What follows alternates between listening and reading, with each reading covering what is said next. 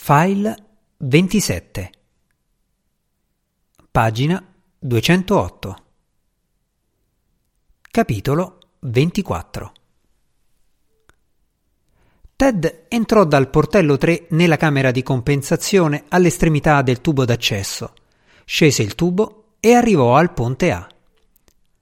Dato che indossava la tuta spaziale, fu costretto a entrare a ritroso nel ponte A. Quando si voltò, vide Bap che gli stava a pochi passi e teneva in mano un contatore di radiazioni. «Togliti la tuta più presto che puoi, Tad», risuonò la voce di Bap attraverso la cuffia. «Abbiamo appena saputo dal Kennedy, attraverso la radio di Phoenix due, che qualcosa è andato storto. Era ancora caldo fuori quando sei uscito. Spogliati e ci metteremo subito al lavoro». «Caldo», disse Tad. Sentiva un vago senso di vuoto dietro lo sterno e vedeva che nessuno degli altri due si stava avvicinando per aiutarlo a togliersi la tuta. Caldo quanto? Quanto sono caldo adesso? Incominciò a sfilarsi il pesante indumento. Non so come fosse là fuori, disse Bap. Guardò il contatore che aveva in mano ed esitò. In quanto a te, è difficile dirlo. L'ago salta di continuo, diciamo centottanta rem, probabilmente sono quasi tutte nella tuta. Tad si tolse il casco e sentì il ronzio sommesso del contatore di radiazioni. Si sfilò la tuta e se la lasciò cadere ai piedi, poi si spogliò completamente. Bene, disse Bap, e adesso alla doccia. Tad lo precedette nel tubo d'accesso, scese al ponte B ed entrò nella camera gestione rifiuti. «Ma la contamino», disse quasi scherzando mentre entrava, «e allora voi due resterete sporchi per tutto il resto della spedizione». «L'acqua possiamo buttarla via», disse Bap. «Comunque vedremo. Cerca di ripulirti più che puoi». Tad chiuse lo sportello della doccia e fece scorrere l'acqua. Restò sotto il getto fino a quando sentì la voce di Bap che lo chiamava. Uscì e mise gli indumenti puliti che Bap gli porgeva. «Adesso la parte meno piacevole», disse Bap. Il tono era leggero, ma i sensi tesi di Tad captarono qualcosa di diverso nel modo in cui Bap parlava, una gentilezza che lo allarmava ancora di più. Non aveva bisogno di chiedere qual era la parte meno piacevole. Erano stati ragguagliati sulle procedure in caso di avvelenamento da radiazioni causato dallo spazio o da un incidente nei grandi motori nucleari dello shuttle, che doveva essere il loro motore principale fino a quando avessero raggiunto Marte. Precedette Bap all'infermeria e si sdraiò sul lettino. Accanto c'era una massa di tubi pieni di qualcosa di rosso. Era sangue fresco. Grazie a Dio i recenti progressi nel surgelamento lampo e nell'immagazzinaggio criogenico permettevano a una nave spaziale di portare scorte di sangue fresco. Probabilmente Bap aveva incominciato a scongelarlo rapidamente prima ancora che Tad uscisse dal tubo d'accesso sul ponte A. Bap torreggiava accanto a lui, adesso portava camice, maschera e guanti protettivi speciali, perché era venuto il momento in cui avrebbe dovuto toccare il corpo di Tad, indubbiamente radioattivo e pericoloso. L'uso degli indumenti protettivi era prescritto rigorosamente dalla procedura, ma faceva apparire Bap alieno, sconosciuto. Tad sentì la leggera puntura degli aghi quando Bap lo collegò all'apparecchio che avrebbe aspirato il suo sangue contaminato, sostituendolo con quello puro dei tubi. Seguirono altre punture e Tad sentì che la sua ansia si placava. Bap doveva avergli somministrato un tranquillante. Si sentì insonnolito. Chiuse gli occhi. La superficie del lettino sotto di lui sembrava quasi morbida. «Vuole una sigaretta?» Le grosse dita di Bill Ward tremavano leggermente nell'offrire il pacchetto a Wendy. «No, grazie, non fumo», disse Wendy. Dopo un momento soggiunse: «Lo sa». «Oh, certo», disse Bill. Rimise in tasca il pacchetto di sigarette. Certo. Wendy girò gli occhi sulla grande sala vuota. Erano seduti al tavolo delle conferenze, nella sala di lancio che non era mai entrata in funzione. Immagino avrà pensato che fossi isterica o qualcosa di simile, disse stancamente. È per questo che mi ha portata qui. Io... Bill scrollò le spalle rassegnato. Non sapevo... Non avrei dovuto, disse Wendy. Mi aspettavo qualcosa di simile ormai da molto tempo. Bene, disse Bill e si schiarì la gola, ma poi tacque di nuovo. All'improvviso Wendy lo guardò. Era cinerea. È molto grave, vero? No, no, cominciò Bill. Non mi racconti bugie, disse lei. Servirebbe solo a peggiorare le cose. Non racconto bugie, esplose Bill. Non posso dire se è grave o no, perché non lo so. Non sappiamo in quali radiazioni sia incappato. Non lo sappiamo. Nessuno lo sa. È molto facile che sia una contaminazione leggera e tutti a bordo della nave sanno che cosa devono fare immediatamente se succede una cosa simile. Fra un giorno o due probabilmente verremo a sapere che non è nulla. Wendy rimase immobile sulla sedia, rivolta verso Bill Ward che sedeva all'estremità del tavolo e continuava a dargli del bugiardo senza pronunciare una parola. «Senta», disse lui, «forse non sapremo niente per un po', ma se vuole restare possiamo sistemarla in uno degli uffici». E io telefonerò a casa per mandare qualcuno che si occupi dei suoi figli. Lei annuì lentamente. Sì, preferirei restare, disse. Si alzò. Ma prima voglio andare a casa. Voglio dirlo io ai ragazzi, prima che vengano a saperlo da altri. Poi tornerò. Anche Bill si alzò. L'accompagno, disse. Wendy gli rivolse l'ombra di un sorriso. «No», disse, «deve restare qui. Ho giù la macchina, posso andare a casa e tornare senza bisogno di aiuto». Bill esitò. «Allora manderò qualcuno con lei», disse. «Non discutiamo. Ci sono tanti che possono lasciare il lavoro per un po'. Manderò Ed Shiro». «D'accordo», rispose Wendy. «Bene», disse Bill, «ora non dimentichi». Nessuno sa se è una cosa grave. Forse passeranno giorni prima che lo sappiamo. Tornarono alla sala controllo e Bill parlò ad Ed Shiro. Ed telefonò a casa sua per avvertire che forse sarebbe smontato tardi dal torno e scese nel parcheggio con Wendy. «Vuole che guidi io?» le chiese. «No, preferisco avere qualcosa da fare». Arrivarono a casa degli Hansard e fermarono la macchina sul vialetto, davanti al doppio garage. Ed seguì Wendy quando entrò dalla porta laterale nella silenziosa aria condizionata della casa. «Tom! Cassie!» chiamò Wendy mentre entrava, ma nessuno rispose. «Si sieda, Ed», disse Wendy. «Le porto una birra». Ed Shiro scrollò la testa. «No, grazie». «Su, la prenda», insistette Wendy. «No, davvero», disse Ed, «a meno che ne voglia una anche lei». Wendy scosse la testa. «Ho bisogno di qualcosa di caldo», disse. «Caffè. Ma lei può prendere una birra. Non avrà nulla da fare fino a quando torneremo al controllo della spedizione». «Davvero?» «Non insista», disse Wendy. «Devo preparare una valigetta e telefonare in giro per far tornare a casa i ragazzi e parlare con loro. Voglio che lei stia tranquillo in un angolo con la sua birra e non mi stia fra i piedi. Si sieda». Ed Shiro sedette.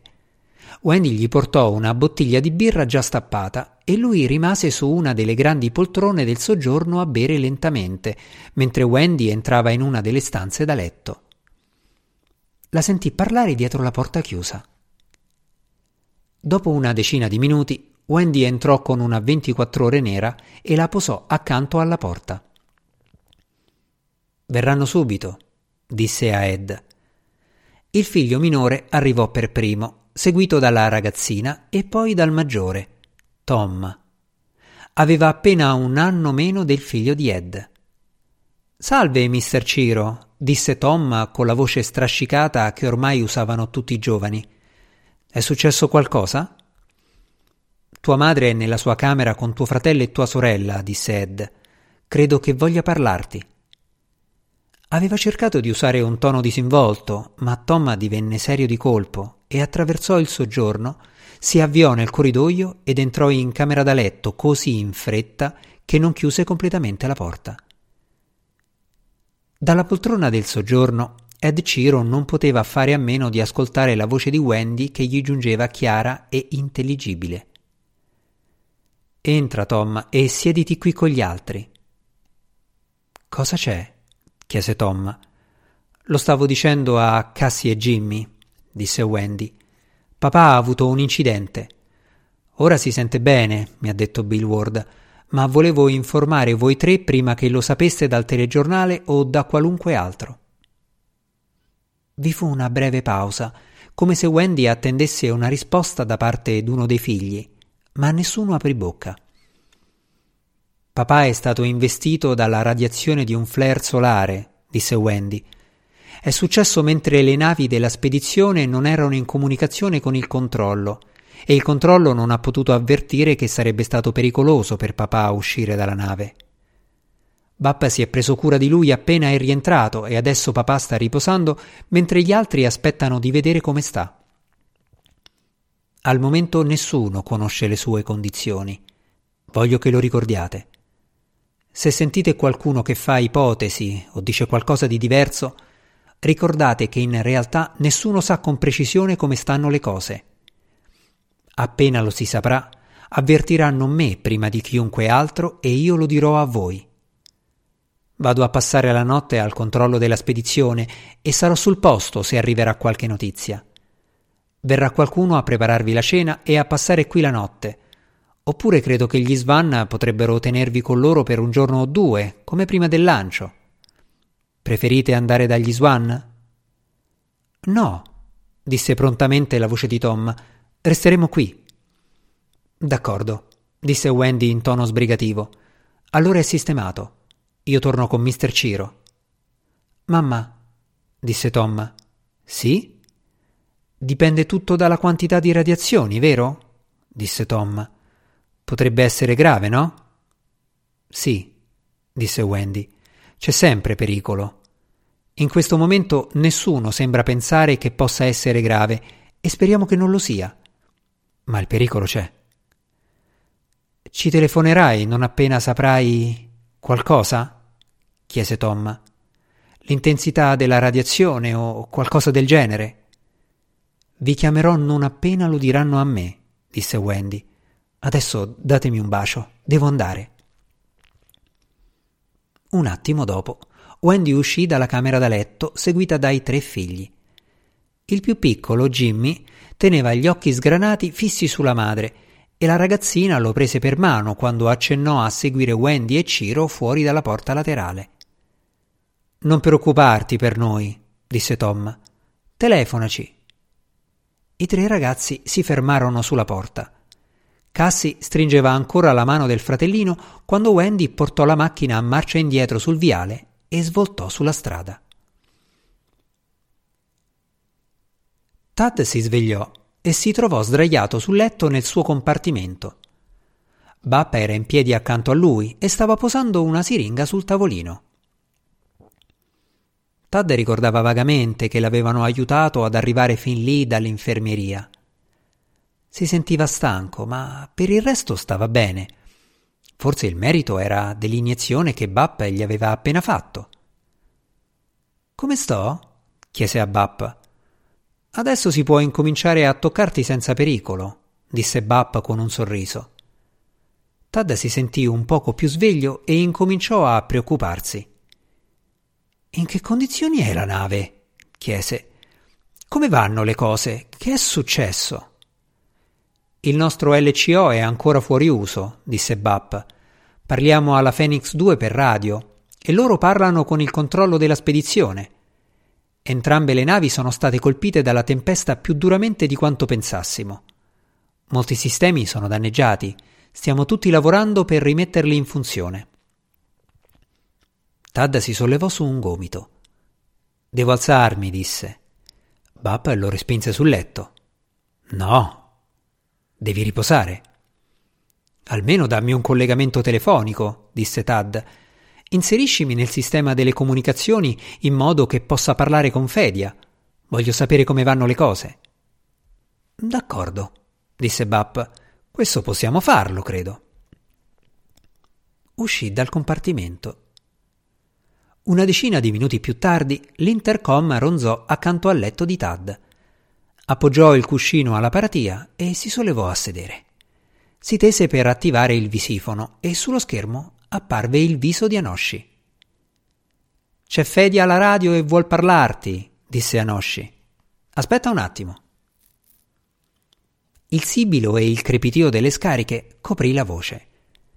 La faccia di Anoshi rimase sullo schermo, ma arrivò la voce di Fedia. «Tad?» «Sono io», disse Tad. «Mi senti?» «Ti sento benissimo. Riesci a capirmi?» «La voce è un po' confusa dalle scariche», disse Tad, «ma non troppo. Perché non avete riagganciato la Phoenix due alla uno?» «La tempesta». Una scarica più forte sommerse per un momento le parole di Fedia. Sistemi di comando fuori uso in tutta la nave. I razzi di manovra non rispondono come dovrebbero. Temevo che non ce la facessimo a controllare un tentativo di aggancio. Abbiamo già abbastanza guai così, senza bisogno di mandare le due navi a sbattere una contro l'altra. Non vogliamo neppure arrischiarci ad avvicinarci troppo a voi. Forse possiamo attraccare se voi restate immobili allora, disse Tad. Anoshi mi ha detto che anche i vostri sistemi di comando sulla Phoenix uno sono inaffidabili, disse Fedia. Le labbra dell'immagine di Anoshi si mossero sullo schermo dell'intercom. «È esatto, Tad», disse Anoshi. «Che cosa vi impedisce di ripararli qui e sulla Phoenix due?» «L'entità dei danni». La voce di Fedia si sovrappose a quella di Anoshi, che incominciò a parlare e poi si interruppe. E la mancanza dei pezzi di ricambio. Tad fissò lo schermo. «Ripeti». «Ho detto la mancanza di pezzi di ricambio», rispose la voce di Fedia, «qui e sulla Phoenix uno. Noi abbiamo pezzi indenni e materiale per la sostituzione, ma non quanti dovremmo averne. Ricorda, certe sezioni delle due navi che erano state progettate in origine per tenere il materiale di riserva e i pezzi di ricambio sono state assegnate invece al carico dell'equipaggiamento necessario per gli esperimenti». Tad gettò bruscamente le gambe giù dal letto e si sollevò a sedere, voltandosi verso lo schermo senza appoggiarsi al cuscino. «Ecco», disse, «ecco le conseguenze. Ci hanno mandati qui senza il materiale necessario per le riparazioni». «Non è detto», rispose la voce di Fedia. «Quello che ci hanno dato veniva probabilmente considerato sufficiente, ma non avevano previsto che entrambe le navi subissero contemporaneamente danni così estesi». «Non si tratta di questo», disse Tad. «Ciò che conta è che per caricare a bordo una maggiore quantità di materiale per gli esperimenti hanno ridotto troppo il margine di sicurezza. La situazione è questa o no?» «La si può porre in questi termini», disse Fedia. «Ne hai parlato al controllo della spedizione?» «Ho fatto un breve rapporto», disse Fedia. «Stavo aspettando di avere informazioni precise su quello che ci manca prima di approfondire il discorso con loro». «Il vostro L C O funziona ancora?» chiese Tad. «Soltanto la voce. Il video è fuori uso, ma sono in contatto a voce con il controllo della spedizione da quando abbiamo riallineato con loro lo specchio di Phoenix due dopo aver perso il contatto con Phoenix uno. «Mettimi in comunicazione con Bill Ward», disse Tad. Tad e Anoshi parlarono contemporaneamente e quindi ciò che dissero risultò incomprensibile. La faccia di Anoshi sparì dallo schermo accanto al letto e apparve quella di Bap. «Tad», disse Bap, «non sei in condizione di parlare con qualcuno». «Sì, lo sono», disse Tad. «Mi sento benissimo». «Fedia, collegami con il controllo della spedizione». Infatti, dopo qualche minuto, lo schermo si illuminò di nuovo e mostrò la faccia di Anoshi. L'altoparlante dell'intercom crepitò di scariche. «Ecco, Tad», disse Anoshi. «Siamo collegati con il controllo della spedizione». Anoshi tacque e tra le scariche giunse una voce che Tad riconobbe immediatamente. «Tad?» disse la voce. «Tad, Wendy è qui. È qui al controllo della spedizione da quando abbiamo saputo del suo incidente». «Wendy?» disse Tad. Si tese convulsamente verso l'intercom. «Bill? È lei Bill Ward, vero?» «Sono io», disse la voce di Bill. «Un attimo solo. Wendy?» «Tad!» Era la voce di Wendy. «Wendy, cosa fai lì? Dove sono i ragazzi?» «A casa. Stanno tutti bene. Tad, come va?» «Sto benissimo», disse lui. «Benissimo. Non mi sento affatto diverso dal solito». «Senti, non restare al controllo della spedizione. Non è necessario». «Come vuoi». «Tad, tesoro, qui c'è un dottore che vuole parlare con te». «Wendy», cominciò Tad, ma un'altra voce aveva già cominciato a parlargli. «Tad, sono Kim, Kim Sung. Mi sente?»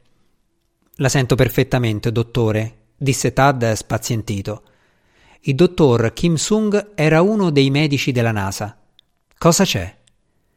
«Vorrei che rispondesse a qualche domanda, Tad. Come si sente in questo momento?»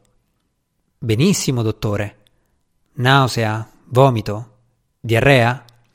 «No, gliel'ho detto». «E prima? Ha avuto disturbi del genere?»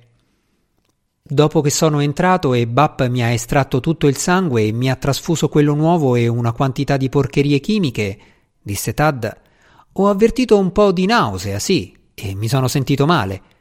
Ma è passato tutto già da un po'». «Senta, Doc, non lasci andar via Wendy e Bill Ward. Devo parlare con loro». «Penso che per il momento farà meglio a prendersela calma, Tad», disse Kim Sung. «Come va l'appetito?» «Non ho molta fame, ma mi sono appena svegliato», disse Tad. «Davvero, Doc, sto bene. Ho ancora tutti i capelli in testa e così via». «Mi dica, quando è rientrato dopo essere rimasto esposto alla tempesta solare, si sentiva accaldato e febbricitante?» L'interrogatorio continuò. Gradualmente Tad incominciò a rendersi conto che non gli avrebbero lasciato la possibilità di parlare con Bill Ward della situazione e dei pezzi di ricambio. E non era tutto. Mentre la voce del medico continuava a martellarlo di domande, la sua preoccupazione per la spedizione incominciò a sfumare nella sua mente, lasciando posto a un'attenzione più personale. Quel tocco d'emozione immediata, che era stata come un dito freddo dietro lo sterno quando Bappa gli aveva detto che era rimasto esposto alla tempesta solare, adesso ritornò e questa volta rimase. Pagina duecentosedici.